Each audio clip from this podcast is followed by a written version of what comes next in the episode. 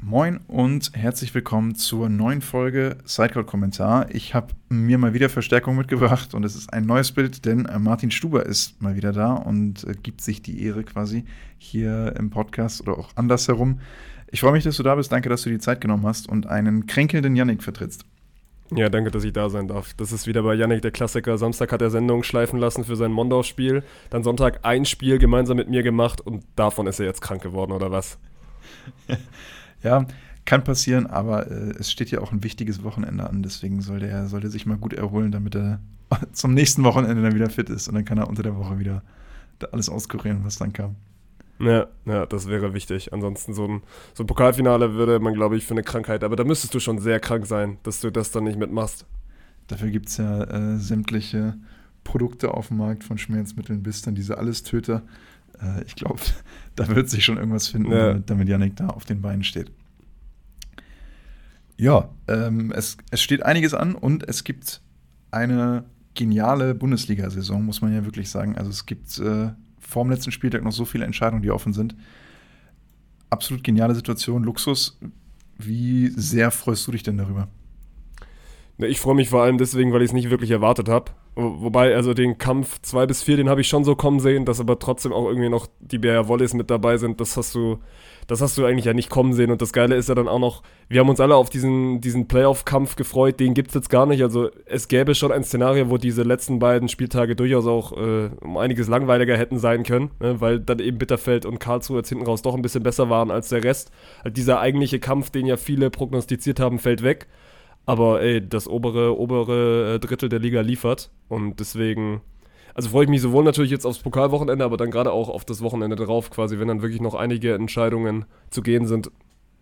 Eine Sache, die ich jetzt schon mal einbringe, wo ich wirklich ein bisschen, bisschen sauer bin, ist, äh, du hast einen unfassbar genialen letzten Spieltag, den es so mit Sicherheit schon länger nicht mehr gab, vor allen Dingen auch durch diese Konstellation mit der Zwischenrunde, die ja dann jetzt über, über die letzten Jahre immer wieder stattgefunden hat. Ja. Und dann hast du eine der wichtigen Entscheidungen, die quasi schon am Freitag fällt und der Rest spielt dann eben erst am Samstag um 19 Uhr. Und da würde ich mir wirklich so sehr wünschen, dass einfach alles parallel stattfindet. Ja. Es wäre es wär der Wahnsinn. Aber man kann eben nicht alles haben. Das wäre dann der Klassiker, so wie du es auch in der Fußball-Bundesliga hast, 34. Spieltag und alle spielen wirklich parallel. Es also ich freue mich schon, also ja, es, man kann so oder so sehen. Ich finde das schon auch gar nicht so verkehrt, da Freitag zumindest schon mal so den ersten, den ersten Wink zu haben und also ja, gut, ich wollte jetzt gerade sagen, man hofft, dass die Grizzlies gewinnen, dass da noch ein bisschen Druck auf Berlin kommt, aber das ist ja dann auch wieder Kacke für Lüneburg, die da sehr, sehr gerne Druck auf Friedrichshafen ausüben wollen. Man kann es drehen und wenden, wie man es will, aber das wird auf jeden Fall in zwei Wochen da ein furioses Finish geben. Wir können nachher noch mal ein bisschen rechnen, denn ich habe mir die Tabellenkonstellation ja. noch mal genau angeschaut und es gibt wirklich mehrere Szenarien, wo es auf Satzverhältnisse bzw. Satzquotienten ankommt in der Entscheidung um Tabellenplätze und wer dann wo einläuft. Aber können wir uns nachher auf jeden Fall nochmal genauer für, für Zeit nehmen. Eine Entscheidung, die gefallen ist, und das soll auch dann der einzige Ausflug raus aus dem Hallenvolleyball sein, ist im Snowvolleyball passiert in Oberstaufen, Oberstaufingen. Jetzt bin ich selbst gerade nicht, nicht ganz sicher. Auf jeden Fall äh, wurden die deutschen Snowvolleyballmeister gekürt und äh, sowohl bei den Männern als auch bei den Frauen gab es Titelverteidigung äh, mit bekannten Gesichtern aus dem, aus dem Beachvolleyball. Einmal waren es Jonas Reinhardt mit äh, den Wölfen, also Peter und Georg, die auf der Männerseite sich durchgesetzt haben. Auf Frauenseite war es quasi das frisch formierte Beach-Duo mit Melly Gernert, Nele Barber, die sich dann mit Lydia Scherber verstärkt haben. Also jeweils den Titel quasi verteidigt. Will ich gar nicht so sehr weiter darauf eingehen, aber eine Frage habe ich für dich mitgebracht. Und zwar, wenn du dich für ein Format entscheiden müsstest, was also weder Beachvolleyball noch Hallenvolleyball ist, das sind ja so die etablierten, und du musst ein drittes Format aufwerten, sportlich relevant etablieren, dieser Ritterschlag irgendwie dass es zu Olympia kommt, ja. ist ja dann auch immer schnell dabei. Welches wäre es? Und dann gibt es natürlich Snowvolleyball, was ja dann 3 gegen 3 gespielt wird, mit der Option dann irgendwie nochmal mit einem vierten zu wechseln. Äh, ja. Wir haben dieses Nations Cup-Format gesehen, was ja dann jetzt mittlerweile sogar dann, oder worüber dann auch Conti Cup äh, gespielt wird, oder eben auch das, was autark letztes Jahr in Wien lief, so ein bisschen dieses Davis Cup. Ähm, Spontan hat mal so ein Four-Man-Turnier veranstaltet, auch so ein bisschen im Davis Cup-Prinzip. King of the Court gibt es natürlich auch, oder äh, was jetzt, meine ich, dann auch auf der AVP so ein bisschen größer gemacht wird, 4 gegen 4 auf Gras. Also, wenn, wenn du da die freie Entscheidung hättest und, und eins äh, für, für, dich entdecken müsstest und wählen müsstest, wo, wo siehst du dich da am ehesten? Also, ich finde diese Rasenturniere, gerade auch, weil ich durch die Worsley-Vlogs da echt schon jetzt einiges mitbekommen habe, Äh, also haben ihren ganz, ganz speziellen eigenen Reiz. Aber also ich muss ja 4 gegen 4 sagen. Und das jetzt nicht nur, weil Sponta das jetzt schon eine ganze Weile vertritt, dass das ultra geil wäre, sondern das ist ja, wir haben es jetzt einmal so ein bisschen live damals mitbekommen, ist jetzt auch schon wieder zwei Jahre her. Aber meine Fresse hat das Spaß gemacht und ich, also ich bleibe weiterhin dabei, wenn du das hinkriegst und dass dann da wirklich sich Teams formieren und dann wird getryhardet, das wird so eine neue Ebene in diesen Sport reinbringen und dann spielst du es natürlich am, am liebsten auf Sand. Ich glaube, auch auf Rasen kann das so cool sein, aber die Sportart wird schon aus einem besonderen Grund dann auch am Ende auf Sand gespielt ich glaube, das hat, also, und das ist jetzt nicht nur dummes Gelaber, ich glaube, das hätte wirklich Potenzial und dann auch nochmal ein ganz anderes Highlight-Potenzial aus dieser Volleyball-Bubble auszubrechen, weil du, also es passiert ja nochmal einfach ein bisschen mehr, wenn da vier auf jeder Seite stehen und dann ist das Highlight-Potenzial natürlich nochmal ein anderes.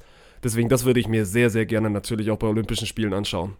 Aber also unser Grund ist dann Sand, nicht, nicht Rasen. Ja, also dann musst du es auch auf Sand spielen. Ich glaube, auf Rasen sind, was würdest du für kranke Bounces da rausbekommen? genau. Aber, aber die Rallyes sind dann, glaube ich, auf Sand nochmal ein bisschen schöner anzuschauen. Ja, also würde natürlich das so ein bisschen, ähm, ja, was heißt verlangsamen, aber dann die Ballwechsel zumindest ein bisschen verlängern, als wenn dann ja. auf, auf Rasen sehr wahrscheinlich dann doch echt viel gehackt wird, weil ja dann auch bei nur vier Leuten und etwas weniger Block äh, durchaus viel Platz, Platz auf dem Boden dann auch ist, um so einen Ball unterzubringen. Ja, weil Aber, du springst ja auch viel höher, ne? Also genau, ist ja, ja, die Handlungshöhe ist ja dann eine ganz andere. äh, ja, genau, kommt dann eben auch noch dazu. Aber du, also du hast mich auf jeden Fall bei vier Leuten auf dem Feld. Da bin ich, bin ich voll deiner Meinung. Ich glaube, intuitiv wäre ich eher auf Rasen gegangen. Vielleicht auch, weil ich es bis jetzt weniger gesehen habe und dann ja. irgendwie es auch schon noch mal sehr spektakulär aussieht mit, wie du hast es angesprochen, den Bounces und allem drum und dran ich glaube, es würde nicht daran scheitern am Untergrund. Also da, da geht irgendwie beides so ein bisschen Hand in Hand. Auf Sand macht das dann eben doch schon auch einiges her und es ist dann wirklich nochmal ein, ein ganz anderes Spiel mit vier Leuten auf dem Feld. Ne? Ich glaube vor allem, also, wenn wir jetzt mal wirklich realistisch denken wollen, und ich weiß, natürlich sind da 27 Fragezeichen dran, aber du kriegst ja einen Beachvolleyballer schneller zu diesem 4 gegen 4 auf Sand, als dass du dem jetzt sagst, ja gut, du musst den Untergrund wechseln.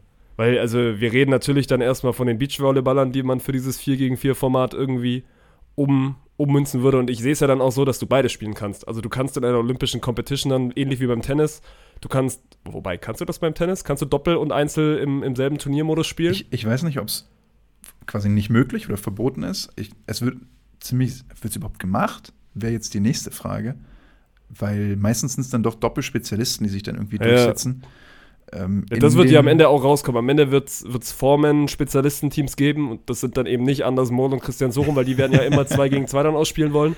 Aber dass es rein theoretisch möglich wäre, beides. Also du musst dich jetzt nicht entscheiden, gut, du wirst jetzt äh, professioneller Foreman-Spieler. Und das, also wenn das wirklich mal irgendwann ein, ein professioneller Sport werden sollte, dann würde sich das ja auch irgendwann rauskristallisieren. Dann würden Teams merken, okay, wir sind Foreman-mäßig vielleicht ein bisschen besser aufgehoben. Aber das wäre auf jeden Fall eine Reise, die ich sehr, sehr gerne mit, äh, mitbestreiten würde. Ja, Arman Helwig müssen dann auf jeden Fall erstmal nochmal zwei weitere Schweden finden,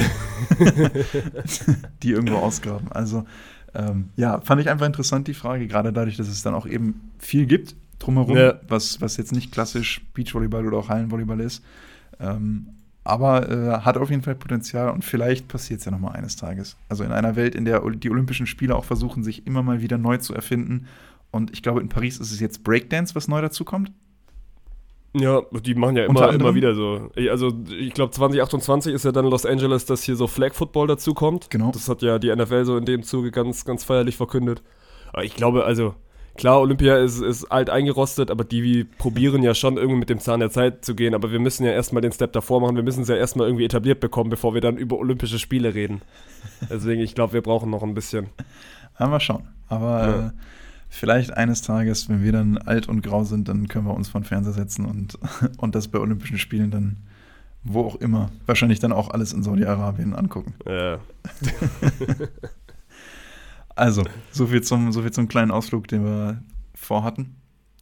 Lass uns aufs ja, Alteingesessene, nämlich Hallenvolleyball kommen. Denn da wurde unter der Woche viel gespielt. Wir haben letzte Woche uns viel damit beschäftigt, dass das quasi für die, für die drei international noch vertretenden Mannschaften wirklich dann, ja, so das Spiel des Jahres, absolutes Highlight der Saison ist.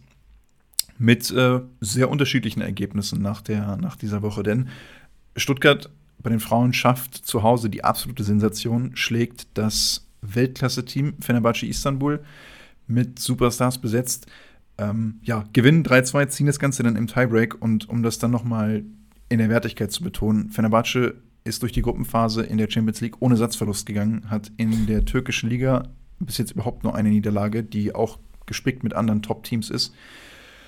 Ja, und es ist verrückt, dass, dass da wirklich was möglich war, denn so im, im Vorfeld haben Yannick und ich da keine großen Chancen gesehen und vielleicht sogar eher Richtung, Richtung Berlin und auch Lüneburg geguckt. Ja. Am Ende ist es Stuttgart, die das ziehen, nutzen die Chance, die sie nur so halb auch bekommen im zweiten Satz gegen ein bisschen schwächelnde, schwächelnde Istanbulerinnen und spielen dann Absatz 4 wirklich überragenden Volleyball. Und ja, trotzdem, ich meine, es ist natürlich absolut genial und ein Riesending. Trotzdem muss man realistisch draufschauen und sagen, okay, in so einem Rückspiel sind die Möglichkeiten dann wahrscheinlich doch eher begrenzt. Ja, aber da bin ich dann gar kein Fan von zu sagen, gut, der Sieg ist im Endeffekt nichts wert, weil du dann vielleicht nicht nee. die nächste Runde erreicht. Weil, mein Gott, du schlägst ein absolutes Spitzenteam vor heimischer Kulisse und das ist ja wirklich, wir werden jetzt nachher noch über Berlin gegen Trentino reden, das ist für mich eine ähnliche Ausgangslage gewesen. Ja, ne? Weil ein deutsches Top-Team spielt gegen ein wirklich europäisches Top-Team. Und wir können ja mal gucken, was bei Berlin rausgekommen ist. Die hatten nicht den Hauch einer Chance und dass Stuttgart es wirklich schafft, da nicht nur Sätze zu holen, sondern, also, sondern einfach das Spiel zu gewinnen gegen eine Mannschaft, die davor in diesem Wettbewerb, und es ist der beste europäische Wettbewerb, den du hast, die davor noch keinen Satz verloren hat, das kannst du nicht hoch genug anrechnen.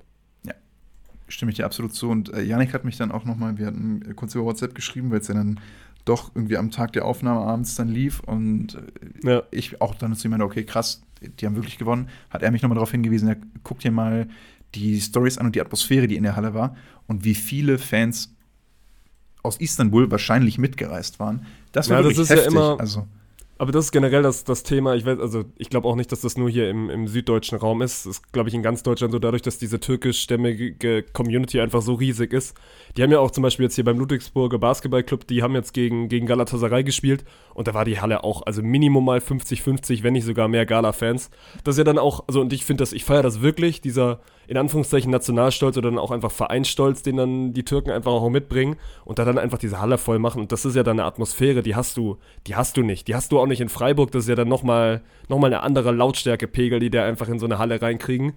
Und ich, also im Nachhinein, ich glaube, es hätte eh zeitlich auch nicht gepasst, aber also es gäbe ja sicherlich ein Szenario, wo ich mir dieses Spiel mal angeguckt hätte, auch gerade jetzt im, im, Hinblick auf, auf kommendes, kommendes Wochenende, wenn ich das Damenfinale machen darf, wo ich mich dann auch so ein bisschen mal einlesen lesen muss. Und dafür wäre das ja quasi perfekt gewesen.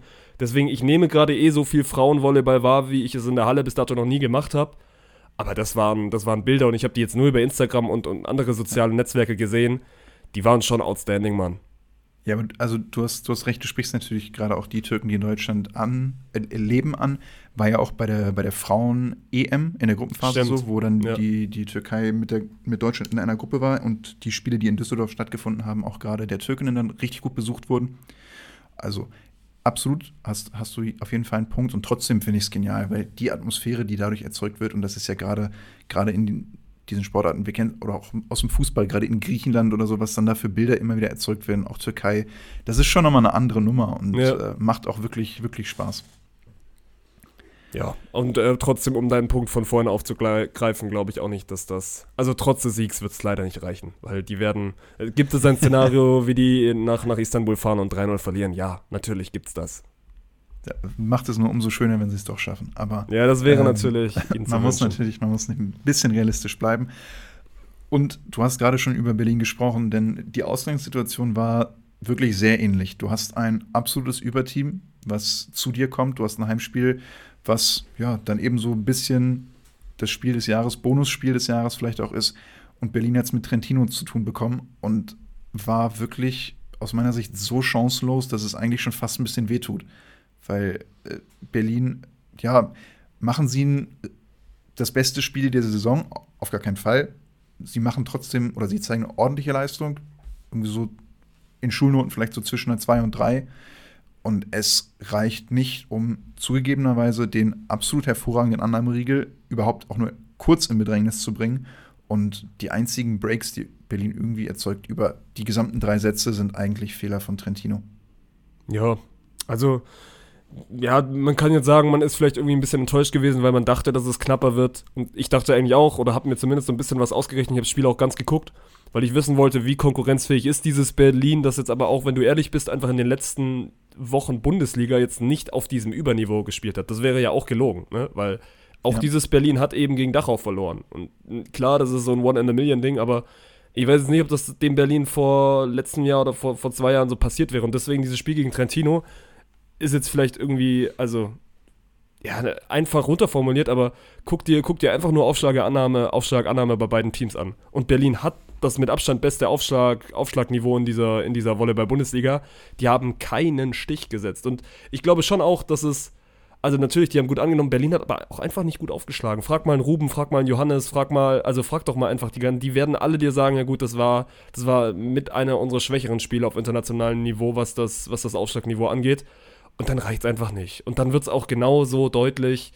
Und ich glaube, weil du ja auch vor einem Jahr dieses Viertelfinale gegen Perugia hattest, wo Berlin ja deutlich mehr mitspielen konnte und das jetzt auch nicht so ein anderer Kader ist. Also ist jetzt ja nicht so, dass da plötzlich jetzt äh, die, die ganz, ganz großen Stützen gefehlt haben. Und dann war es einfach irgendwie natürlich tagesformabhängig. Ich glaube auch, dass Berlin mit ein bisschen mehr, mit einer anderen Tagesform auf jeden Fall irgendwie da mehr mitspielen kann, vielleicht auch einen Satz holen kann. Aber am Ende ist dieser, dieser Klassenunterschied, der da aufgezeigt worden ist, schon nochmal also schon nochmal heftig, weil, also, der, alle reden jetzt über Michelito, finde ich auch gut so, der ist, der ist weiterhin ein Alien, aber du kannst ja diesen ganzen Kader durchgehen und dann reizt du dir die Augen und denkst, ja, das siehst du halt nicht Woche für Woche in der Volleyball-Bundesliga und die spielen dir das halt in so einem Champions League-Viertelfinale einfach runter. Ja, absolut. Und das sind beide Außen auch bei, bei Trentino, die eine Quote von 70 Prozent über Volumen haben, was, was ja. wirklich heftig ist in einem Champions League Viertelfinale. Und du hast den Kader schon angesprochen, da würde ich nochmal weiter drauf eingehen, denn ich finde, klar, Berlin baut diesen Kader eben auch für die Champions League und für so ein Champions League Viertelfinale.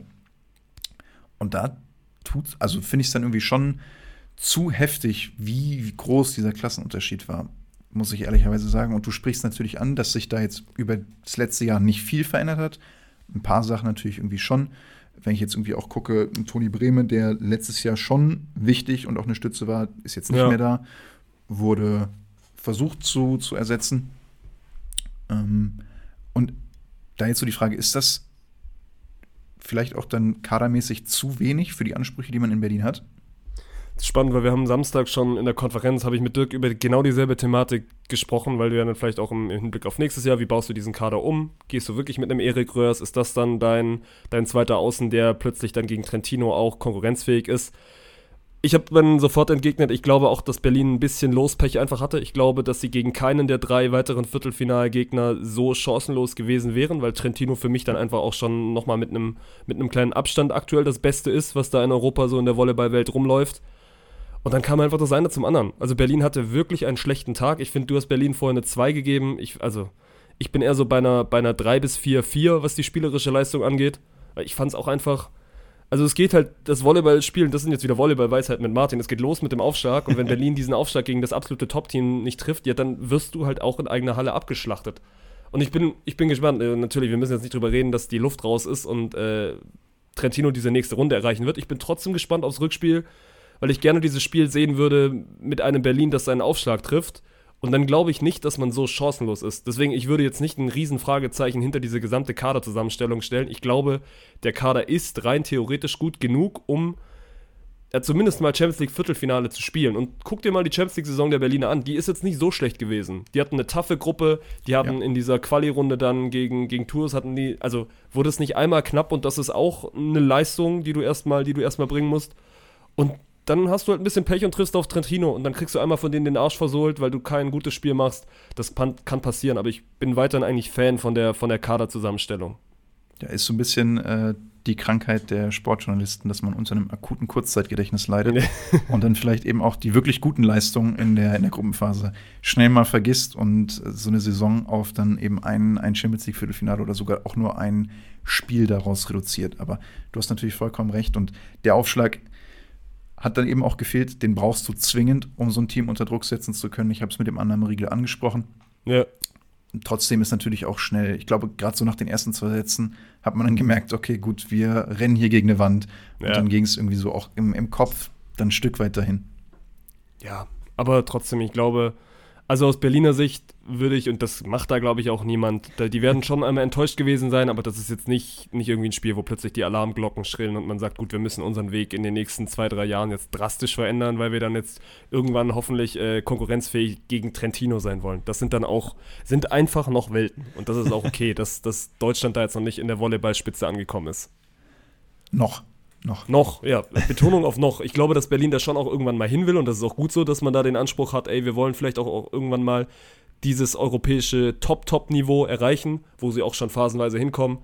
Aber das geht halt nicht innerhalb von zwei, drei, zwei, drei Jahren und einmal mit dem Finger schnippen. Ja, also auch da können wir darauf gespannt sein, auf die, auf die langfristige Arbeit. Und ich denke mal, auch eine starke Liga hilft dazu und trägt dazu bei, dass das dann auf Dauer irgendwann möglich wird. Ja. Wer ebenfalls 0-3 verloren hat, ist Lüneburg, die bei Akas Ismir antreten mussten in der Türkei. Trotzdem finde ich, dass da die Vorzeichen oder jetzt auch die Bewertung des Spiels im Nachhinein eine ganz andere ist, so aus, aus meinem Empfinden. Denn die Spiele sind nicht wirklich miteinander vergleichbar. Lüneburg war da, Lüneburg hat Chancen, die sie wirklich nicht nutzen. Gerade im zweiten Satz erarbeiten sie sich früh eine Führung, spielen den von vorne weg und geben den hinten raus ja, ein Stück weit auch ein bisschen unglücklich aus der Hand. Gut, davon lässt du dich dann natürlich auch ein bisschen brechen. Anfang Satz 3 geht dann, geht dann einfach weg. Du hast früh einen Rückstand, den du dann nicht mehr schaffst, wieder gut zu machen. Und Lüneburg hat das geschafft, was dann Berlin vielleicht nicht ganz so geglückt ist. Die haben gut aufgeschlagen, haben es geschafft, Druck zu erzeugen. Vielleicht die Schwäche, dass sie die eigene Annahme nicht geschafft haben zu, zu stabilisieren und als positive Nachricht noch, dass Knigge wieder zurück ist und auch wirklich ein richtig gutes Spiel macht und zeigt, wie wichtig er eben auch dann für, für diese Lüneburger Mannschaft ist. Das ist schon geil, ne? Beide Spiele gehen 3-0 aus, und, aber sind wirklich Welten auseinander. Ja. Ich habe vom Lüneburg-Spiel, wie gesagt, nichts gesehen, weil sie ja auch so ein bisschen alles überlappt hat. Und ich dann, wie gesagt, Bär Wallace geguckt habe. Aber äh, dann auch mit ein zwei, ein, zwei Jungs aus Lüneburg gesprochen oder generell Stimmen aus Lüneburg gehört. Und was man da schon auch raushört, ist, wir sind immer noch maximal drin in dieser Verlosung. Wir haben dieses Spiel zwar 3-0 verloren, aber die sollen erstmal in die LKH-Arena kommen, dass ja dann doch auch nochmal irgendwie ein ganz anderer Flair da auch ist. Und dann, ja, sie sind für mich weiter ein Außenseiter, aber kann ich mir vorstellen, dass Lüneburg dieses Spiel 3-0 oder 3-1 gewinnt und dann spielst du eben diesen einen Golden Set bis 15 und da kann dann halt mal wieder wirklich alles passieren deswegen, also wenn du mich jetzt so fragen würdest, ich bin aktuell so bei, bei 35, 65. Also sehe da mal noch einen, einen guten Case, dass Lüneburg tatsächlich nochmal eine Runde weitergeht. Finde ich, würde ich dir mit der, mit der prozentualen Verteilung wirklich zustimmen. Ich hätte intuitiv vielleicht irgendwie 30, 70 gesagt. Ja. Aber so von den drei Mannschaften, und das ist das Verrückte, obwohl Stuttgart das Hinspiel gewinnt, ja. sehe ich auch Lüneburg irgendwie mit den größten Chancen auf ein tatsächliches Weiterkommen. Ja, ja gut, das ist dann auch ich fand, also da mache ich jetzt auch kein Nil draus. Ich, hab, ich kannte Ismir natürlich nicht davor. Natürlich kennst du Grosser und so und weißt, dass der da irgendwie rumhüpft. aber ich habe ja noch nichts von dieser, von dieser Mannschaft gesehen. Aber du weißt, dass das Fenerbahce bei den Frauen, das weißt du als jemand, der sich absolut 0,0 bis dato mit der Frauenvolleyball-Bundesliga ja. auseinandergesetzt hat. Und du weißt natürlich, dass Trentino bei den, bei den Herren so ein bisschen das Nonplusultra ist. Deswegen, ich glaube, man hat aus Lüneburger Sicht, man war zumindest nicht, nicht sauer über das Los und dann ist es ja fast bitter gewesen, dass du jetzt so gar keinen Satz holst, wobei wir wissen auch, der Modus ist egal, ob du 3-0 oder 3-1 verlierst. Es geht ja. einfach nur darum, jetzt das Heimspiel zu nutzen und das traue ich der SVG zu. Und ich fand auch, und wir werden ja nachher noch über die Bundesliga reden, die spielen schon einen guten Ball gerade. Also die spielen schon wirklich, wirklich gut und das nach der Saison ohne einen Evert, ohne einen Wesley, wo viele auch gedacht haben, oh, was macht die SVG in dieser neuen Besetzung? Die haben sich schon gefunden und sind wirklich auch, also auf internationalem Niveau mittlerweile konkurrenzfähig. Deswegen musst du die, musst du die weiterhin auf der, auf der Karte haben. Ja, absolut. Und äh, genau, also die Rückspiele stehen an. Wie gesagt, äh, laufen jetzt unter der Woche. Morgen sind zwei der Teams in Action. Also zum einen dann einmal Stuttgart, was dann, meine ich, 18 Uhr deutscher Zeit losgehen wird. Lüneburg ab 19 Uhr und Berlin erst ab 20.30 Uhr am Donnerstag, also dann einen, einen Tag später. Und ja, um vielleicht auch nochmal so dann auf die, auf die Chancen einzugehen, ich glaube, in Berlin äh, hat man schon so ein bisschen vorsichtig durch die Blume äh, durchsickern lassen, dass man fast schon Werden, mit einem Best of, Five, Best of Five in den äh, Playoffs in der Bundesliga rechnen kann. Wer eben noch so ein bisschen dazwischen funken könnte, wäre dann halt eben Lüneburg, ne? Ja, also bei Berlin bin ich wirklich. Ja, bei Berlin bin ich gespannt, was die machen, weil die spielen Donnerstagabend in Italien und Sonntag wieder in Mannheim. Und wir sind uns ja einig, dass das Spiel am Sonntag ein bisschen wichtiger ist für die Bär Volleys. Safe. am Ende ist es ein Champions League Viertelfinale, da wirst du nicht durchrotieren, zumindest nicht ja. von Anfang an. Also du gehst da nicht mit weißer Fahne hin, sondern du probierst da schon irgendwie Gegenwehr zu leisten.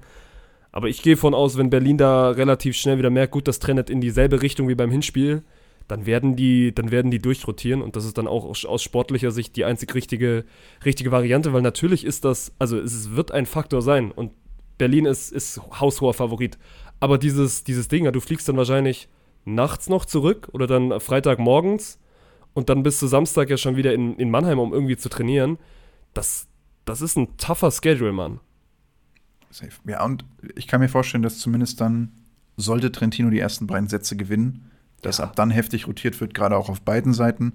Dadurch, ja. dass dann auch klar ist, dass Trentino weiterkommen wird mit dem mindestens Punktgewinn. Ähm, deswegen, ja, also wird spannend und die Zeit zwischen, zwischen Donnerstagabend und Sonntag ist tatsächlich in der Tat dann, dann sehr kurz. Ja, also gerade weil, also die, ich bin mir, ich weiß es nicht, aber ich bin mir eigentlich sicher, die werden Samstag schon in Mannheim sein, weil du musst einmal, wenn du die Möglichkeit hast, in dieser Halle ja. trainieren, weil es dann eben doch was ganz, ganz, ganz, ganz anderes ist. Und die werden ja dann, also die werden ja sehr sicher direkt, direkt aus Trentino nach Mannheim gehen. Weil alles andere würde ja keinen Sinn machen. Trentino, Berlin, Mannheim, das sind ja dann Kilometer, die du da abspulen würdest für anderthalb Reisetage, das ist ja fast gar nicht möglich. Aber dann lass uns doch direkt mal da, direkt mal da drauf bleiben im Pokalfinale, auch wenn ich es jetzt ein bisschen später erst verortet hätte. Ja. Und das ist ja eine ähnliche Ausgangssituation für den zweiten Favoriten, der, der am Sonntag da auflaufen wird mit Stuttgart. Die haben die Reise Istanbul und dann zurück nach Mannheim. Klar, irgendwie so einen Tag mehr, dafür ein paar mehr Kilometer, die sie, die sie abspulen dürfen. Und beide Teams sind dann doch schon ziemlich deutlicher Favorit. Stuttgart gegen Potsdam haben wir jetzt in Anfang des Monats dann in zwei Wochen viermal, glaube ich, gesehen war es dann. mit äh, international dem Champions League Playoff-Spiel, dann Hauptrunde Ende, Zwischenrunde Anfang. Ja. Potsdam hat da ein Spiel für sich entschieden und zwar das Unwichtigste, so aus, aus meiner und auch wahrscheinlich aus Stuttgarter Sicht, denn das hat auch so die Aufstellung deuten lassen, dass man Ende der Hauptrunde einem nicht mehr ganz so wichtig war, wie, wie dann am Ende das Ergebnis sein wird. Alle anderen Spiele gingen dann noch deutlich in eine Richtung. Gleiches gilt eigentlich für Berlin, denn so der taumelnde Boxer dagegenüber mit Hersching, der wirklich seit Wochen schon am Wanken ist und auch nicht wirklich die Gleichgewichtsstörung schafft auszugleichen, äh, wirklich ja, deutlicher und haushoher Favorit. Was, was siehst du an Chancen für die Underdogs und auch dafür, dass das ein, ein spannender und sportlicher, sportlich spannender Tag da in, in Mannheim werden kann?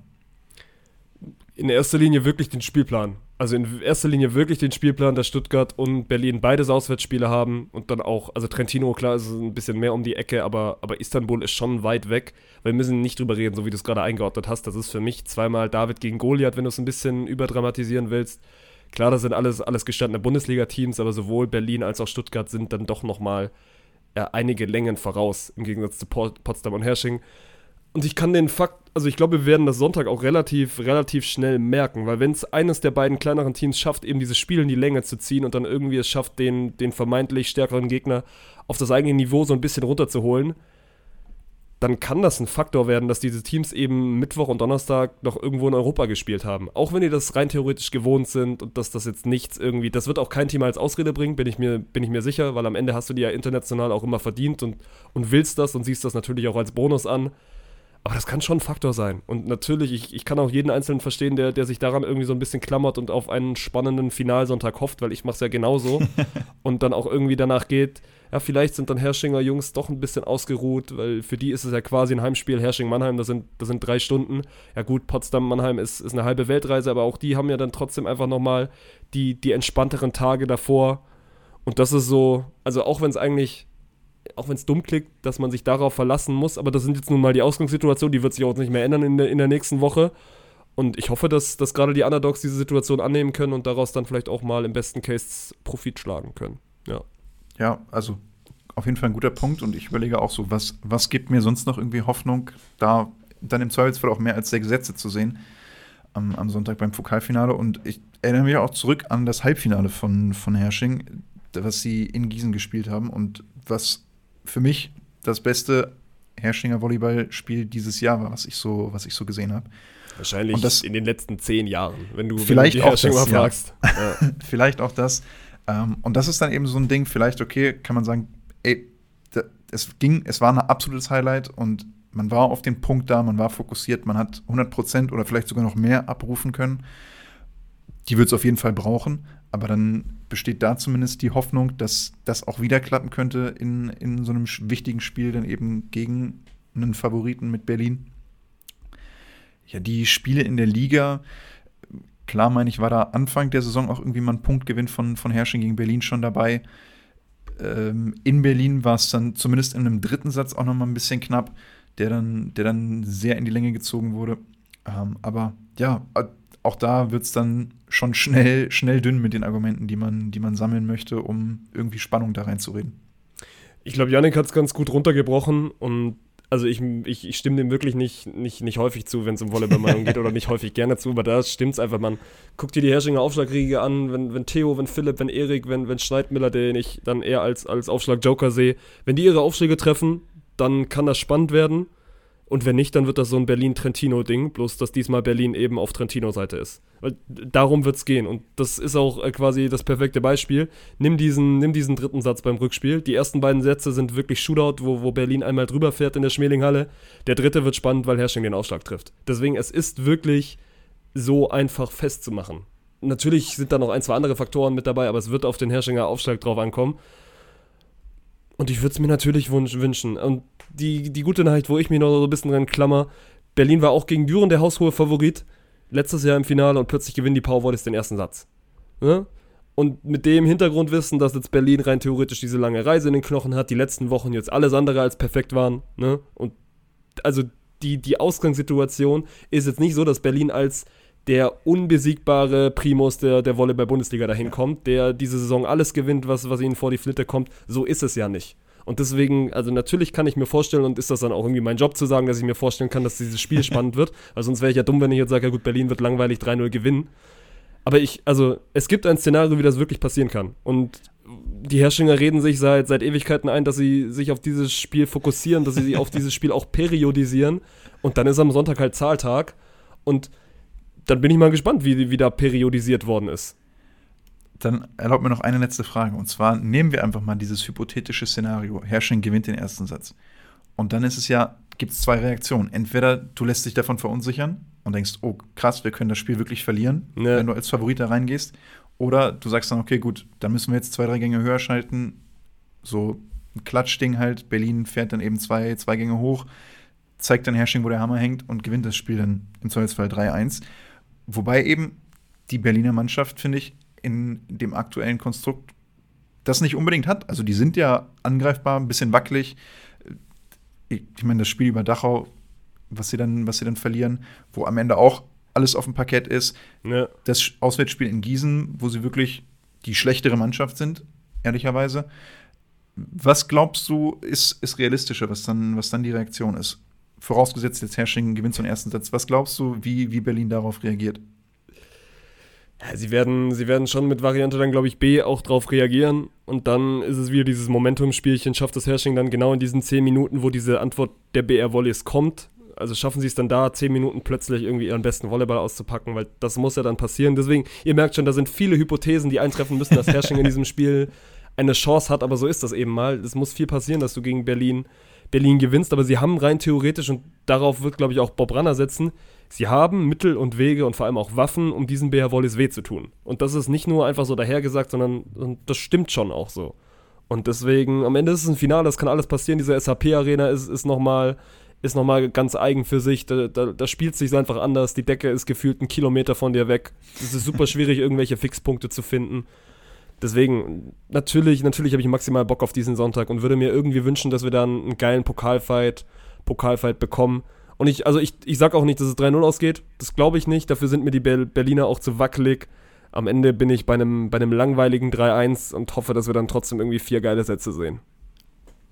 Ist auf jeden Fall ein guter Tipp. Und äh, fände ich persönlich wirklich spannend, weil ich traue eben auch Berlinern zu, dass sie sich dann durchaus in, in so einer Drucksituation ein bisschen verunsichern lassen und dann wird es wirklich ein, dann wird's ein Volleyballspiel. Ja. Und bei den Damen ist es, finde ich, ist es, finde ich, ähnlich. Also ich, finde es nicht ganz so deutlich. Also wenn du mich jetzt da fragen würdest, dann pff, gewinnt Potsdam vielleicht zwei, zwei von zehn Finals gegen Stuttgart. Also dann, und, und Herrsching gewinnt eins, eins aus zehn. Also so würde ich so ein bisschen die Odds einordnen.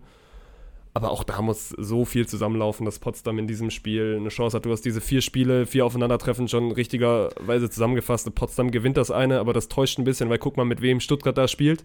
Das war schon so ein bisschen, ja, geht um nichts mehr und wir wissen, dass wir gegen euch jetzt quasi in, im nächsten zwei Monaten noch viermal spielen. Deswegen lassen wir da ein bisschen die Rotationsmaschine auch anschmeißen. Aber und das soll jetzt auch wieder null respektierlich klingen, am Ende ist es auch Frauenvolleyball, da kann da noch mal ein bisschen mehr, mehr passieren, weil das haben wir auch gesehen, da werden die Spiele schon auch mal immer, immer mal wieder wild. Und deswegen freue ich mich auch maximal auf dieses Matchup. Ne? Aber auch da, es müsste schon viel, viel passieren, dass Potsdam plötzlich dann dieses, dieses Momentum auf die eigene Seite gezogen bekommt und, und Stuttgart wirklich in Verlegenheit bringt. Ja, sehe ich, sehe ich ähnlich wie du zumindest mal hat Potsdam ein bisschen Selbstvertrauen tanken können, um vielleicht auch einmal kurz die letzte Ligawoche dann bei den Frauen abzudecken. Potsdam hat äh, gegen Schwerin gewonnen und auch Stuttgart, also so die beiden Top-Teams, die dann ein bisschen Federn gelassen haben, die Stuttgart, die gegen Dresden verloren haben. Ja. Äh, was dann eben dazu führt, dass trotzdem man wenig Verschiebung in dieser Tabelle hat und Platz 1 dann eben sehr wahrscheinlich mit dem direkten Duell entschieden wird. Und auch sonst ist viel Kreativität gefordert, wenn man da jetzt noch äh, Spannung um die, um die einzelnen Platzierungen herbeireden wird. Ich glaube, Potsdam gegen Dresden ist dann eben auch noch einmal, einmal das direkte Spiel, wo es so ein bisschen um die Platzierung 3-4 gehen wird. Und äh, ja, in der unteren Hälfte, beziehungsweise eben dann der Zwischenrunde 6 bis 9, ähm, wo Aachen sich mit dem Sieg gegen Vilsbiburg so ein bisschen die letzte Chance auf die Playoffs, zumindest rechnerisch, noch irgendwie am Leben erhält. Gleichzeitig gewinnt, gewinnt auch Münster gegen Wiesbaden. Also ja, äh, für Aachen, oder es läuft wirklich alles gegen Aachen, muss man dann ehrlicherweise sagen, wo, wo Yannick ja noch zu Beginn der Zwischenrunde meinte, er glaubt daran, dass die das noch schaffen, nochmal rumdrehen können.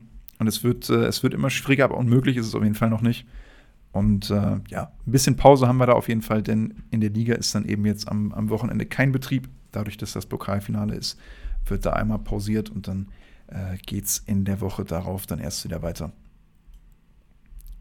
Jo, aber ja, da kriegst du jetzt von mir keinen Text zu, weil das wäre, das wäre alles, was ich jetzt sage, wäre gelogen. Aber ja, da ist Janik dann noch ein bisschen tiefer drin. Ja, das auf jeden Fall. Also dann einmal rüber zu den Männern, denn auch da wurde gespielt mit dem, mit dem vorletzten Spieltag. Und äh, ja, wir steigen ein am Freitag mit einem rätselhaften Auftritt von dem Team, was am Sonntag dringend performen muss mit, mit Hersching. Denn Dachau holt den nächsten Aufsteigerpunkt gegen, gegen ein Top-6-Team.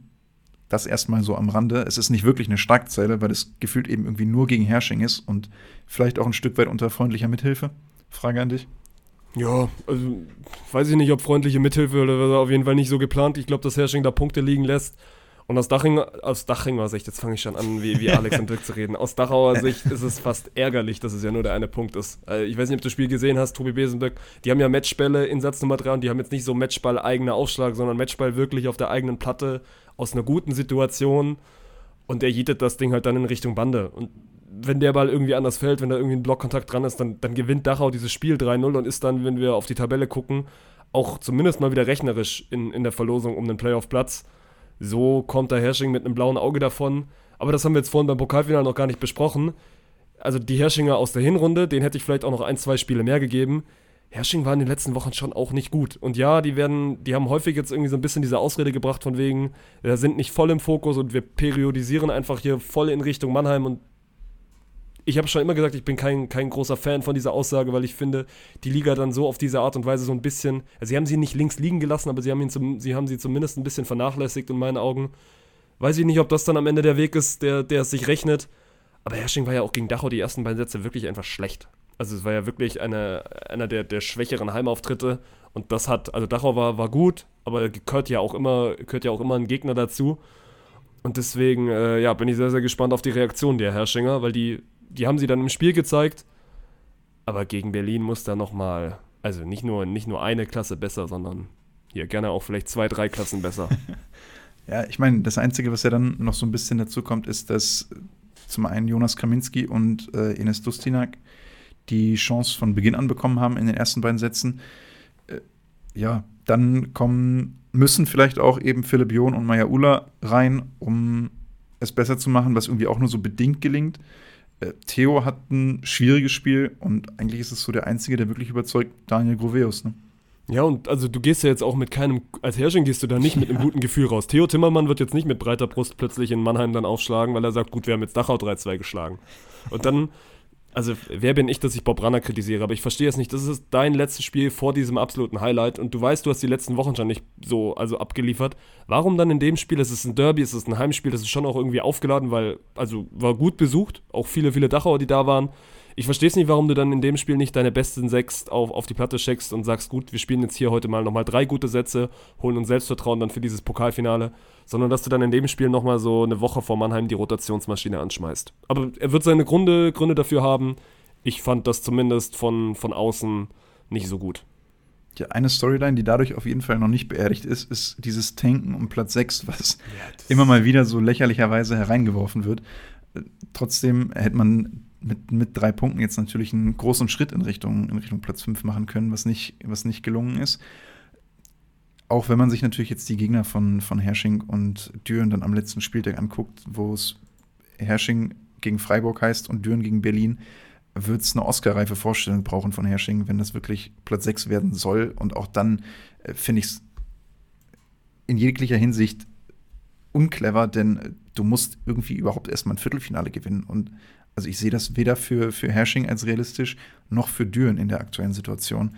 Und du hast es eben auch angesprochen.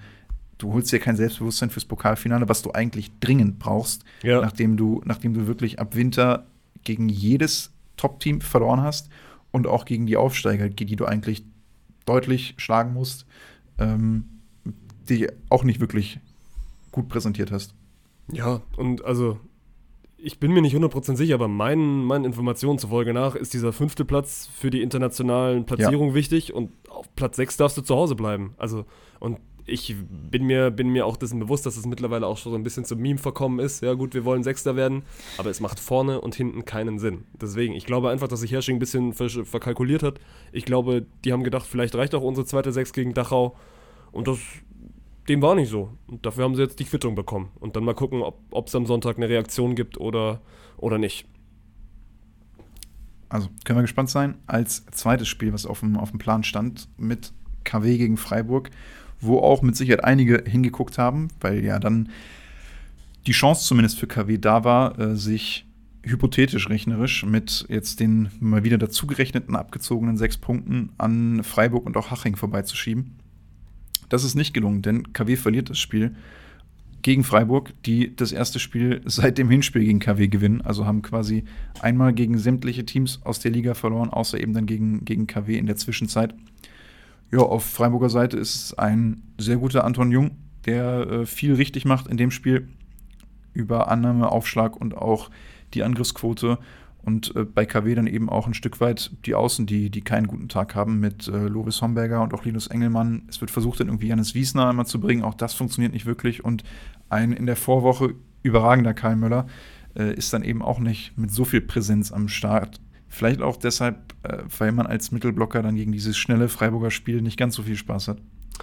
Ich glaube wirklich, dass es ein Matchup ist, was KW an diesem Samstag nicht so wirklich geschmeckt hat. Dieser schnelle, diese schnelle Freiburger Stiefel, auf den sie, wenn du auch mal auf die Satzergebnisse guckst, klar im zweiten, aber das spielt Freiburg auch einfach, das ist quasi non-existent von den Gästen. Ansonsten ist das ja schon, ist es kein knappes Spiel gewesen. Also du würdest lügen, wenn du sagst, gut, die Netzhoppers hatten da jetzt viele Shots auf den, auf den Sieg. Und da hätten ihn, glaube ich, im, im Vorhinein viele ein bisschen mehr zugetraut, auch gerade nach den starken letzten Wochen, gerade nach der letzten Woche, wo sie dann plötzlich anfangen, zwei Spiele zu gewinnen. Aber du hast schon richtig gesagt, warum gewinnen sie diese zwei Spiele? Weil Karl Müller wahrscheinlich seine beste, seine beste Volleyballwoche in seiner Karriere spielt, weil, weil Lovis Homberger auf Außen plötzlich angekommen ist, waren ja dann auch beide ja im, im Team of the Week. Das erste Mal, glaube ich, in Team of the Week History, dass, dass zwei Netzhopper-Spieler da auftauchen. Karl Müller ist der erste Netzhopper, der der Player of the Week geworden ist. Und das sind jetzt keine Social Votes gewesen, sondern war einfach, war einfach sportlich, sportlich richtig und verdient. Und ich glaube schon auch, dass das bei Freiburg nochmal so ein bisschen, vielleicht die letzten Prozente rausgekitzelt hat, weil plötzlich gehst du in ein, ein Matchup gegen die Netzhoppers und bist nicht mehr automatisch Favorit. Und für Freiburg war es eh eine schwierige Rückrunde, du hast es richtiger, richtigerweise gesagt. Die haben das letzte Mal am 22. Dezember 23 gewonnen. Äh, das ist mittlerweile zwei Monate her und quasi die gesamte Rückrunde dann ohne Sieg verbracht und auch einfach mit vielen, vielen schlechten Spielen auch einfach. Dieses 0-3 zu Hause gegen Dachau darf nie und nimmer so passieren. Dann hast du auch gegen, gegen die Top-Teams, ist jetzt nicht so, dass du da wie zum Beispiel mal Bitterfeld oder Karlsruhe mal irgendwie einen Satz holst oder mal für Furore sorgen kannst. Das hat Freiburg in der gesamten Rückrunde nicht einmal so wirklich geschafft.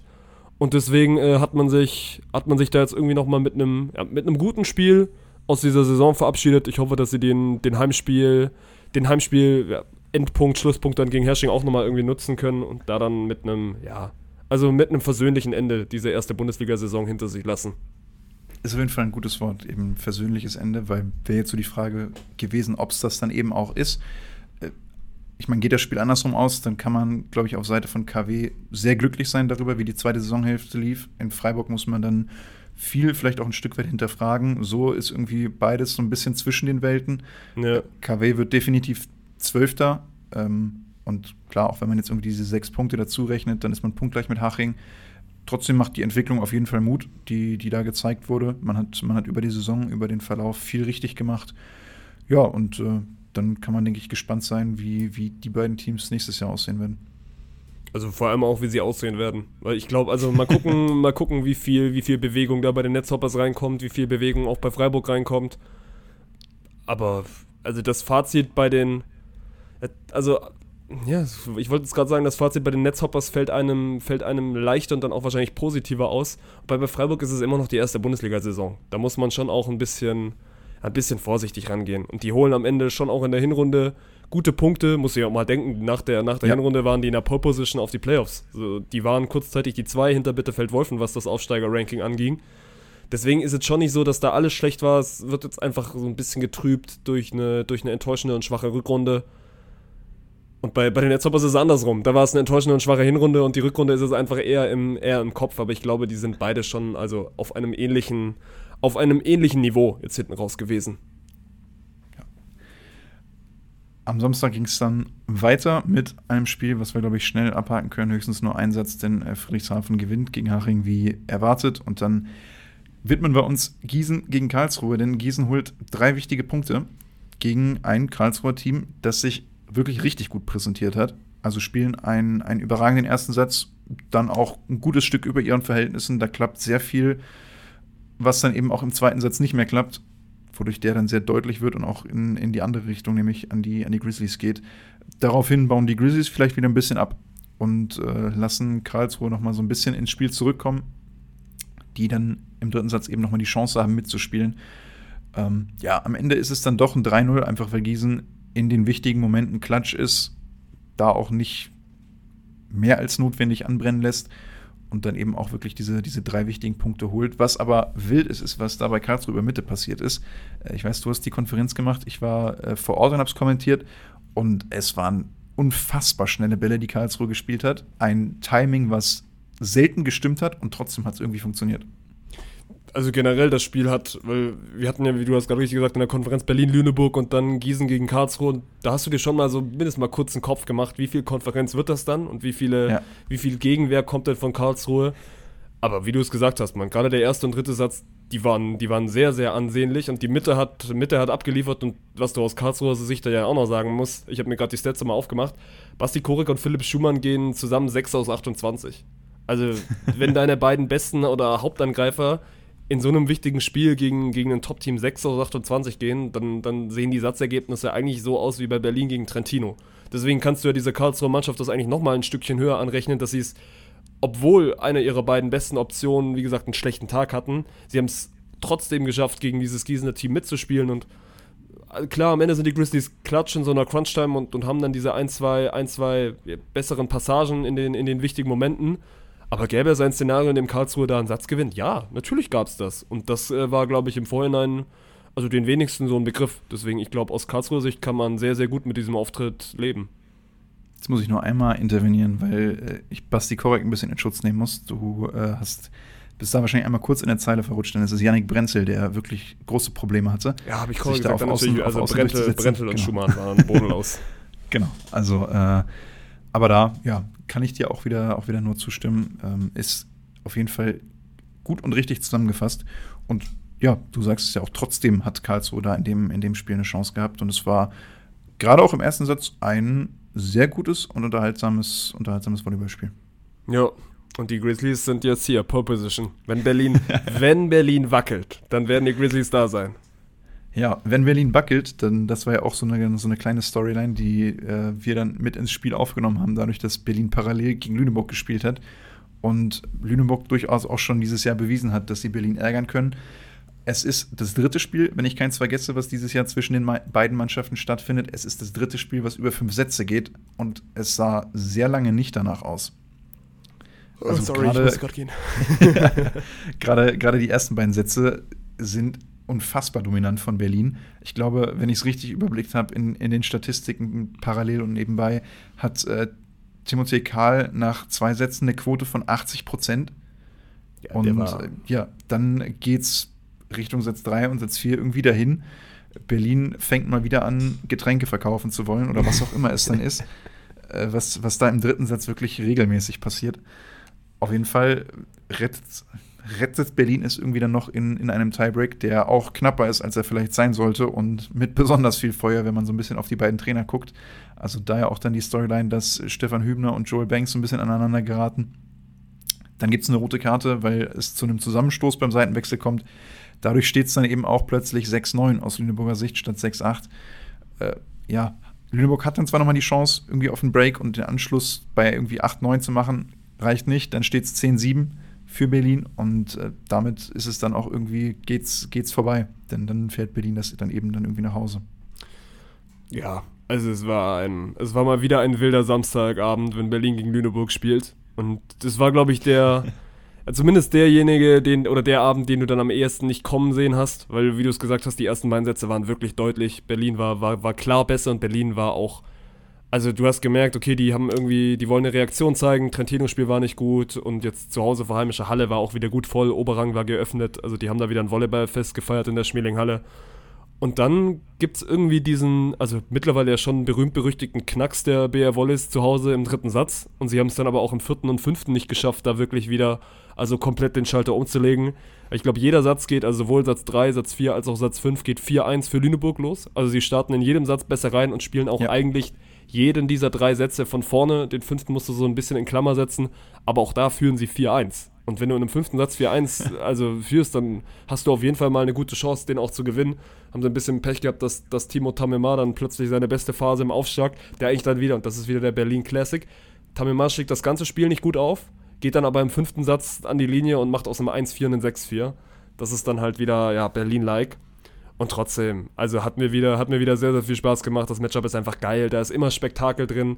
Auch weil, also es ist nochmal, es guckt sich auch einfach anders wie Berlin gegen Friedrichshafen. Mittlerweile Berlin gegen Lüneburg. Also macht zumindest, glaube ich, dem Neutralen ein bisschen mehr Spaß, weil Lüneburg dann doch immer ein, zwei bessere Wege findet, diesen Berlinern auch weh zu tun.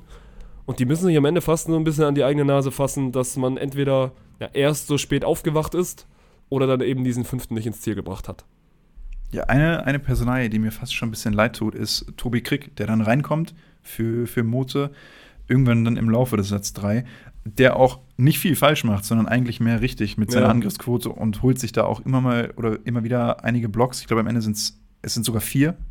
Ähm, und trotzdem ist er dann irgendwie in ein Gefüge reingerutscht, was dabei ist, Sätze gegen Lüneburg und eventuell sogar das Spiel zu verlieren. Ja, ähm, passt irgendwie dann auch so ein bisschen zu der Saison von, von Tobi Krieg. Ja, aber an der Personalie kannst du es wirklich nicht festmachen, weil nee. Tobi eigentlich ein, ein, gutes Spiel macht. Ich habe den Wechsel trotzdem nie so ganz verstanden, weil Mozart auch ein sehr, sehr gutes Spiel gemacht.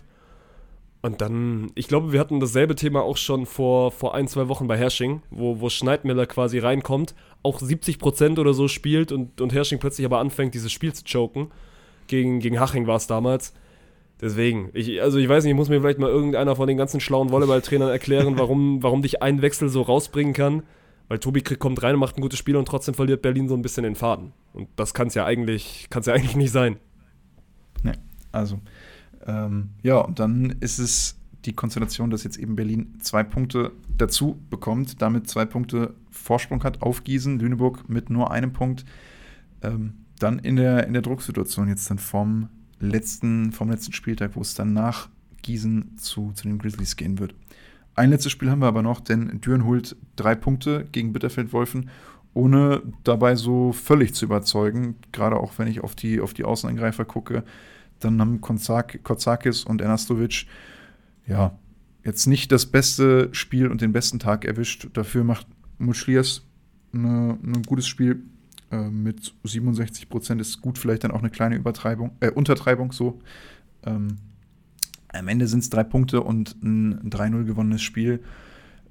Ist dann auch immer Kritik auf, auf hohem Niveau, wenn man dann irgendwie noch was, was auszusetzen hat. Ne?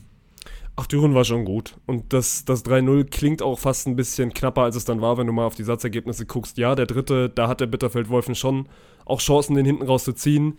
Satz 1 und Satz 2 waren wirklich deutlich in Richtung Düren. Also da war schon auch so ein bisschen die, die Marschroute gut. Wir wissen, dass der Freitag davor gegen Lüneburg wirklich bodenlos war und wir so ein bisschen was gut zu machen haben. Und so haben die auch gespielt. Ich glaube, sie sind im ersten irgendwie so 20-12 vorne und auch im zweiten dauerhaft eigentlich, zumindest wenn es dann Richtung Crunchtime geht, war das nie so richtig in Gefahr.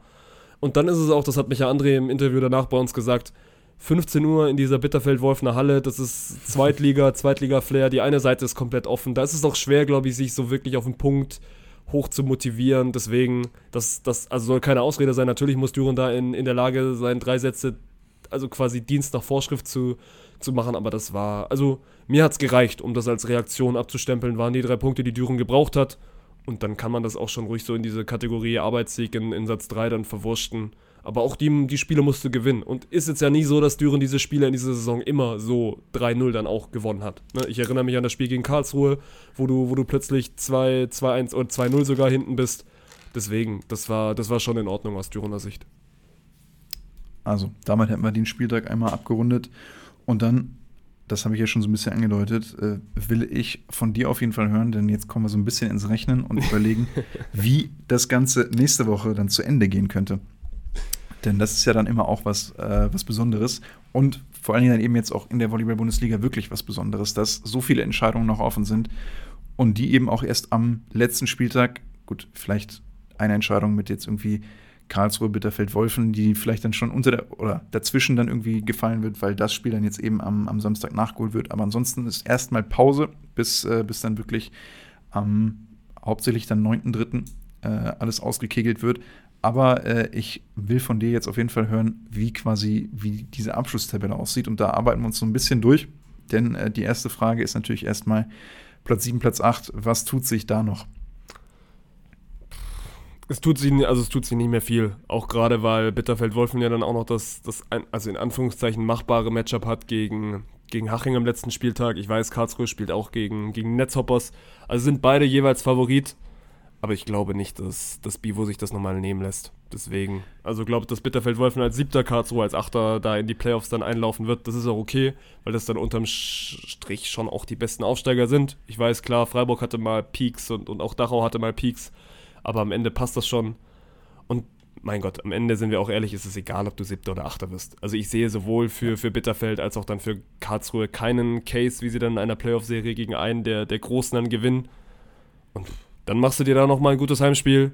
Und, und das, das soll es dann auch gewesen sein. Also, Im Zweifelsfall ein gutes Heimspiel gegen Berlin als ja. Achter. Also ich glaube, Berlin nervt fast sogar ein bisschen mehr, dass die dann wahrscheinlich nach Karlsruhe fahren müssen und nicht einmal kurz den Schlenker nach Bitterfeld-Wolfen nehmen können der Weg ist auf jeden Fall deutlich weiter. Aber das ist ja dann auch was, worüber sich äh, so ein Team aus Gießen freuen könnte, dass es nach Bitterfeld geht. Friedrichshafen wäre, glaube ich, über Karlsruhe glücklicher. Ja. also äh, man kann es sich nicht aussuchen. Trotzdem noch mal einmal die Frage, wer entscheidet das direkte Duell für sich? Also wer geht quasi dann mit, mit dieser, mit dem mit einer etwas breiteren Brust in, in diese Playoffs rein oder vielleicht auch ähm, mit dem, mit der Gewissheit oder wenn man sich das dann selbst einreden möchte, ein, aus Karlsruher Sicht, nachdem man Bitterfeld-Wolfen geschlagen hat und trotzdem vielleicht Achter wird, äh, quasi der beste Aufsteiger dieses Jahr gewesen zu sein. Ich sag fünf Sätze Bitterfeld. Also wird, oh, okay. ja. Aber die spielen dann zu Hause und, und ja, werden das dann wahrscheinlich irgendwie machen. Gut, finde ich spannend. Ich, ich würde, glaube ich, gegengehen, dass ja. ich eher Karlsruhe vorne sehe, weil die mich dann jetzt auch, auch das Spiel gegen Gießen, was wieder gut war, klar steht da irgendwie dann 0-3 von der Formkurve haben die mich dann doch schon, schon sehr überzeugt. Und ja, Bitterfeld hat dann eben auch das Glück nicht, aber die, den Lohn der harten Arbeit aus der Hinrunde, der, der ihn jetzt so ein bisschen zu Buche schlägt. Gehen wir auf Richtung Platz 5, Platz 6. Ich habe es gerade schon angesprochen. Irgendwie will keiner so richtig, hat man das Gefühl.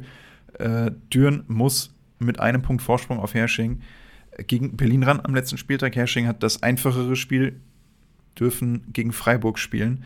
Wer wird Fünfter? Ja, das ist eine gute Frage, wer, wer Fünfter wird. Weil auch da wieder, dann reden wir wieder über Spielpläne. Es kann schon passieren, dass bei Berlin so ein bisschen der Spannungsabfall dann kommt und das wäre dann auch, also wäre nur, also wäre, ja, man kann es dann schon auch erklären. Ich glaube aber nicht, dass Düren gut genug sein wird, diesen Spannungsabfall zu nutzen. Dafür waren wir in die letzten Wochen zu wackelig und ja, deswegen Düren wird die Hausaufgaben nicht erledigen können und, und Hersching wird dann irgendwie in Freiburg durchgehen und sich dann auf Biegen und Brechen doch noch diesen fünften Platz sichern. Okay, ja, ist, finde ich, auch der realistische Take. Also äh, sehe ich auch passieren und trotzdem, Düren in eigener Halle ist irgendwie immer special, ja. vor allen Dingen dann an einem letzten Spieltag gegen ja. Berlin. Das ist irgendwie, da, da schlummert noch irgendwas, was noch nicht ganz äh, rausgekommen ist. Ja. Ja, und also selbst, und das klingt auch wieder, ich bin mir selbst bei Hersching mittlerweile auch nicht mehr sicher, dass die drei Punkte in Freiburg holen. Deswegen. Muss man, muss man ehrlicherweise auch dazu sagen. Und dann wäre es ja, gerade wenn, wenn Düren zumindest mal einen Punkt holt und Hersching nicht alle drei, äh, dann darf man da auch wieder rechnen. Wobei äh, ich glaube, von der, vom Satzquotienten dann Düren doch im Vorteil sein sollte. Wo man auch rechnen kann und da eine ganze Menge, wo es wirklich die unterschiedlichsten Konstellationen und Ausgänge gibt, ist in der gesamten Top 4. Denn wenn wir da mal anfangen, dann hat Lüneburg zwar drei Punkte Rückstand auf Gießen, trotzdem ist da eben noch alles drin. Und äh, wir haben, ich meine, am, am Samstag war es nach dem Spiel und nachdem auch dann Lüneburg den Punkt gegen, gegen die BR Volleys geholt hat, schon mal so ein bisschen angefangen zu rechnen und überlegt, was alles passieren muss und kann. Ähm, sollte Lüneburg das Spiel 3-0 oder 3-1 gewinnen, ziehen sie auf jeden Fall an den Grizzlies vorbei. Ähm, selbst ein 3-1 reicht, da habe ich einmal die, die Satzquotienten durchgerechnet. Holen die Grizzlies zwei Sätze, also mindestens einen Punkt, sind sie auf jeden Fall vor Lüneburg. Wenn Gießen tatsächlich das Ding 2 zu 3 verliert und Friedrichshafen 3-0 gewinnt, ziehen sie an den Grizzlies vorbei. Das ist jetzt wirklich auch wieder viel hätte, äh. wenn und aber und hypothetisch. Aber es ist gleich geschafft. Wenn Friedrichshafen aber nur 3-1 gewinnt und Gießen 2-3 verliert, bleibt Gießen also wieder vorne. Das heißt, es ist ein wirklich komplett verrücktes Szenario was äh, auch natürlich nicht unbedingt so eintreten wird, aber Friedrichshafen hat äh, Druck, tatsächlich auch auf den Satzquotienten achten zu müssen, um äh, für den Fall der Fälle vorbereitet zu sein, falls, falls Gießen eben ihnen den, den kleinen Ausrutscher erlaubt. Und das ist wirklich eine Konstellation, so Platz 2 und Platz 3, das ist zum einen wichtig, wenn es darum geht, eben entweder gegen Hersching oder Bitterfeld-Wolfen. Zum anderen wichtig, es geht um einen Heimvorteil in, in einem möglichen Halbfinale. Und das ist viel, viel wichtiger. Also letzteres. Heimvorteil in einem möglichen Halbfinale. Gerade auch, also egal wie die Serie dann Vor da lautet, ja. kann sehr gut sein, dass das über fünf geht. Und dann äh, ist es einfach ein Vorteil, das, das fünfte und entscheidende Spiel bei dir zu Hause zu haben. Die gute Nachricht für den VfB ist ja quasi, die wissen am Ende, am Samstag, was sie, was sie brauchen. Weil dadurch, dass, dass die Grizzlies gegen Lüneburg schon, schon Freitag stattfindet, und äh, kannst dir ja mal sicher sein. Also wenn Friedrichshafen 3-0 in Dachau gewinnen muss, dann wird Friedrichshafen 3-0 auch in Dachau gewinnen. Da wird sich mal. Es sei denn, Dachau mietet da die große Halle. Ja, aber nicht mal dann. Das kann ich mir beim besten, beim besten Willen nicht vorstellen. Deswegen, also alles steht und fällt für mich mit diesem Spiel dann am Freitag, also die Grizzlies gegen, gegen Lüneburg, weil ich habe es ja gerade schon gesagt, ich glaube nicht, dass Berlin liegen lässt in Düren. Kann ich mir, kann ich mir eigentlich auch nicht vorstellen. Und dann, ja. Eine, eine Konstellation muss ich dir noch einmal erklären, die, die es auch auf dem Discord-Server geschafft hat. Denn wenn Berlin tatsächlich 2-3 in Düren verliert und die Grizzlies, ich glaube, sie brauchen das 3-0 dann in dem, in dem Szenario, ja. dann wäre sogar der Satzquotient gleich. Ähm, bedeutet, dann geht es über Ballpunkte. Und also soweit habe ich nicht gerechnet, kann ich dir verraten. Wer, Ball, wer aber Ballpunkte über direkter Vergleich? Ballpunkte, das habe ich tatsächlich nachgeguckt, in, in der Bundesspielordnung. Also äh, wenn das der richtige Ort ist, um es nachzuschauen. dann ist äh, Ballpunkte-Quotient noch vor direktem Vergleich. Ja, finde ich eine Kackregelung, by the way. Ich finde finde wirklich direkter Vergleich, das, das macht ja die NBA relativ gut, da kommt ja der direkte ja. Vergleich dann auch relativ flott. Der, der sagt schon am meisten aus. Weil wenn du, wenn du das direkte Team dann quasi, ja gut, das wäre dann im Fall Berlin gegen, gegen Gießen wäre es auch nur ein Satz, aber wenn du das direkte Duell gewinnst, dann hast du es, finde ich, für mich auch ein bisschen mehr verdient, wenn du dann in der Tabelle oben stehst. Aber das ist ein anderes Thema und ich, ich glaube auch nicht, dass Berlin Ah, das, ja, also vielleicht lassen wir den Punkt liegen, aber Berlin wird das Spiel gewinnen, damit wird Berlin auf jeden Fall dann auch Erster sein.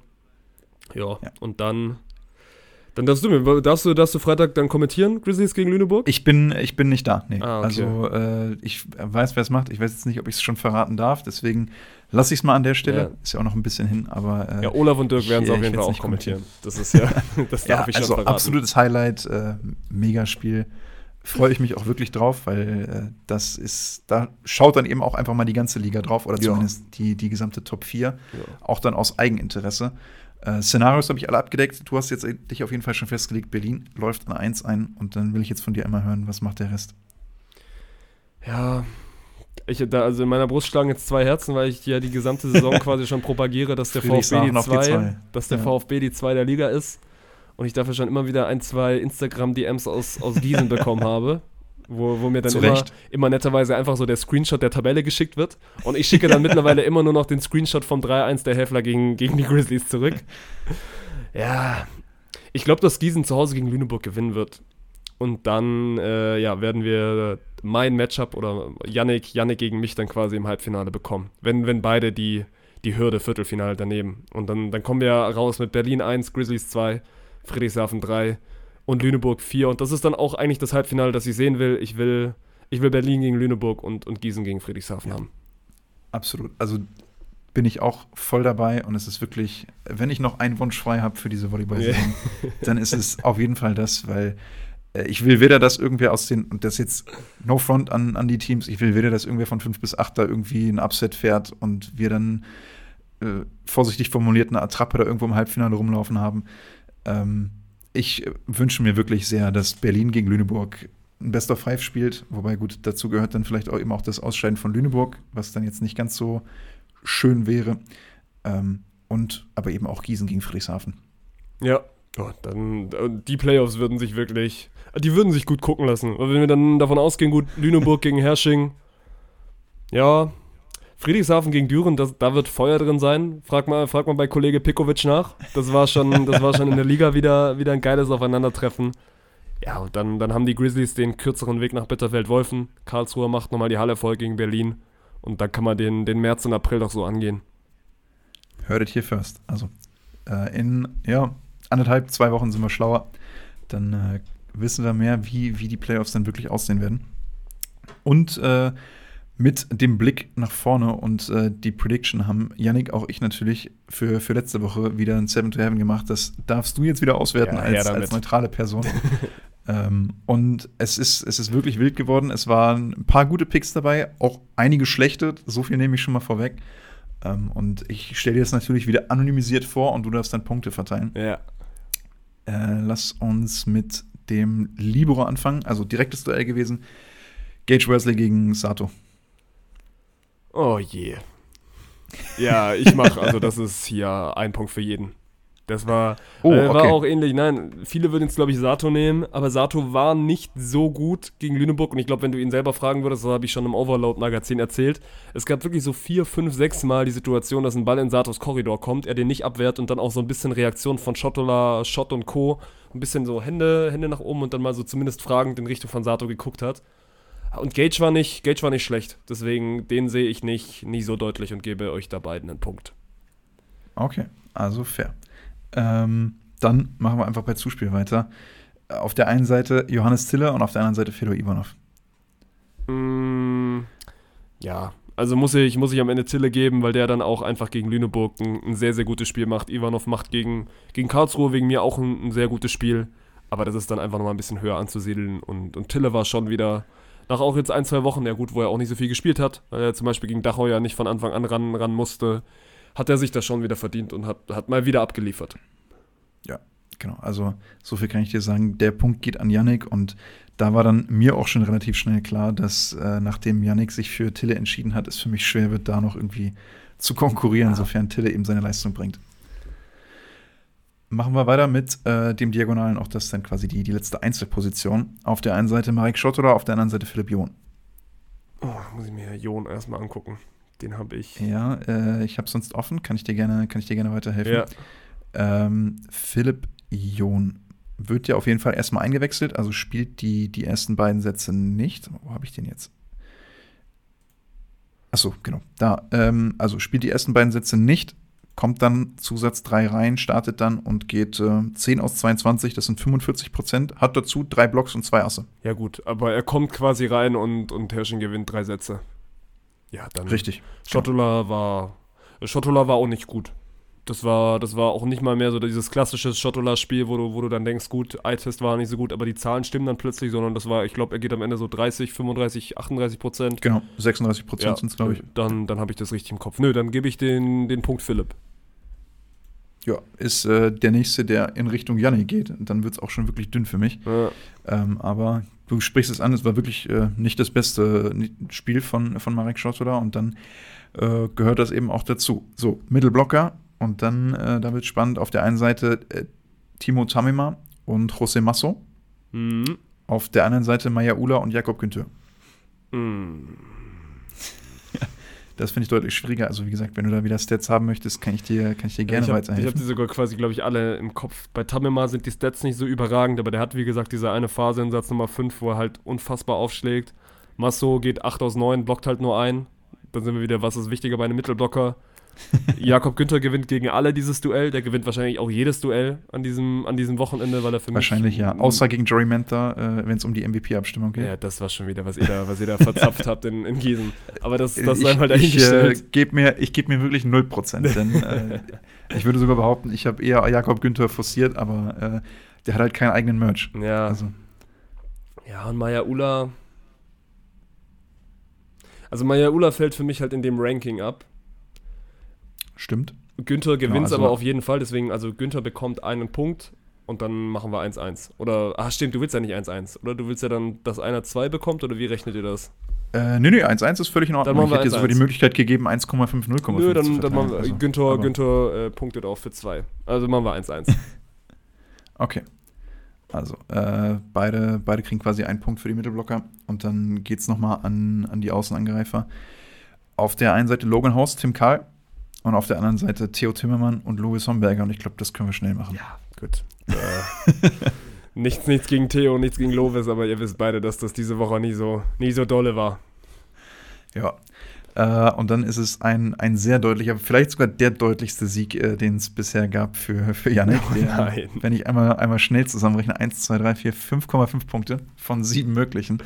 Äh, ja, also muss man ehrlich dazu sagen, hat er, hat er gut gemacht. Ja, Und äh, meine, meine Picks, die dann vielleicht auch so ein bisschen ein paar Hottakes waren, an denen habe ich mich dann doch eher verbrannt, als dass das gut ausgegangen ist. Also Homberger Timmermann ist wirklich mutig gewesen von dir. Da kriegst du Ja, zumindest. aber es gibt ja auch ein Szenario, wo, wo Theo wirklich gut spielt gegen Dachau Ja. und äh, zumindest Ja. mal auf Quote kommt. Stimmt, ja. Und bei Lovis nach der letzten Woche. Ja, Gerade auch gegen Freiburg. Also Ja. nach, nachher lässt sich das leicht sagen, aber so im Vorfeld äh, lasse ich mir da nichts sagen. also eine Sache können wir ja auf jeden Fall noch machen, auch wenn wir jetzt natürlich in Seven to Heaven sich nicht anbietet, aber äh, wir haben das mit Yannick auch schon mal in einer der vergangenen Wochen gemacht. Äh, ich will so ein MVP von dir hören. Also wer entscheidet das Pokalfinale? Mm, boah, wer entscheidet das Pokalfinale? Oder wer, wer sticht da heraus? Also der, der langweilige Take wäre Hannes Tille. Der hat es, glaube ich, auch Okay, gegen, ja. gegen Düren den MVP bekommen. Hm, ist die Frage, wird das auch Hannes Tille? Ja, ich sage, es wird Hannes war Ja, ist, ist auf jeden Fall ein guter Pick. Äh, der macht schon, macht schon eben auch viel richtig, sticht auch immer wieder heraus und ist das, was eben immer noch dazu kommt, nicht nur als Zuspieler überragend, sondern hat eben auch noch dieses, diesen Aufschlag und ist ja auch im Block präsent. Wenn ich da irgendwie dagegen muss, dann muss ich fast schon in Richtung Mote schauen, ähm, weil der wirklich dann eben auch immer wieder herausragend ist. Ja, Schottola ist wirklich ein, ein Fragezeichen in der Hinsicht, weil da kann, das kann Hit or Miss sein. Und ansonsten ist halt Ruben Schott jemand, der zwar wahnsinnig wichtig für diese Mannschaft ist, aber ähm, ja, nicht wirklich dann eben diese, diese MVP-Statline dann eben auch regelmäßig präsentiert. Ja, und auch Tim Karl ist äh, eine gute Frage, ob der einen hervorragenden Tag haben wird oder, oder einen sehr schlechten, denn da ist auch immer mal wieder alles dabei. Deswegen würde ich irgendwie Mote noch mit ins Rennen werfen und mal schauen, mal schauen, was da tatsächlich dann am Ende passiert. das Gute ist, ich werde ja zumindest vielleicht so ein bisschen in der Position sein, dass ich mein, meine Hannes durchdrücken kann. Liebe, liebe Community. Also, dann muss ich nochmal bei Yannick in die Ja. DMs sliden und dann äh, ihm irgendwas dafür bieten, dass er, dass er ein bisschen Werbung für Mote macht. Ja, ja. Nee, aber das ist ja gutes, gutes, gutes Schlusswort. Das, also wir machen haben Ja. einmal, einmal Hannes gegen Hannes gegen Motor. Genau. Also, Schlusswort, du sprichst es an und dann dürfen wir uns freuen auf ein, ja, nicht ganz so vollgepacktes, aber trotzdem spektakuläres Wochenende, was uns bevorsteht mit einem Pokalfinale in einer dann hoffentlich ausverkauften SAP-Arena in Mannheim. Ich glaube, glaub, die sind auf einem sehr, sehr guten Weg. Ja. Das, was ich so vernommen habe über, über die sozialen Medien, äh, stimme ich dir da auch zu. Richtung 10.000 soll es auch gehen und dann wird es einfach hoffentlich eine richtig gute Volleyballparty da am Sonntag mit zwei guten und auch spannenden Spielen und äh, dürfen uns dann in der, in der nachfolgenden Woche so ein bisschen auf äh, die Kompensation freuen, denn dann geht es wirklich richtig rund mit dem letzten Spieltag bei den Männern und auch dem ersten Elite 16 Turnier im Beachvolleyball. Oh, das hatte ich sogar gar nicht auf dem Schirm. Echt? Wo, wo ja. spielen die? Äh, ich glaube, Dubai ist es. Na, mal müsste, wieder. Müsste das erste sein. Das Beachvolleyball Mekka. ja, ja. Also, wo sonst, wenn, wenn nicht dort. Äh, Doha, nicht Dubai. Also, äh, kleine Korrektur, ja. bevor, bevor mir da noch was Falsches durchrutscht. Ähm, aber genau, also auch dann beginnt, beginnt da schon wieder die Saison und der Run auf die, auf die Olympiatickets. Ja, aber dann heißt es erstmal, danke dir, Martin, für die vergangenen jetzt 75 Minuten, die du dir Zeit genommen hast. Ähm, und ansonsten hören wir uns nächste Woche wieder. Bis dahin. Machen wir so. Ciao, ciao.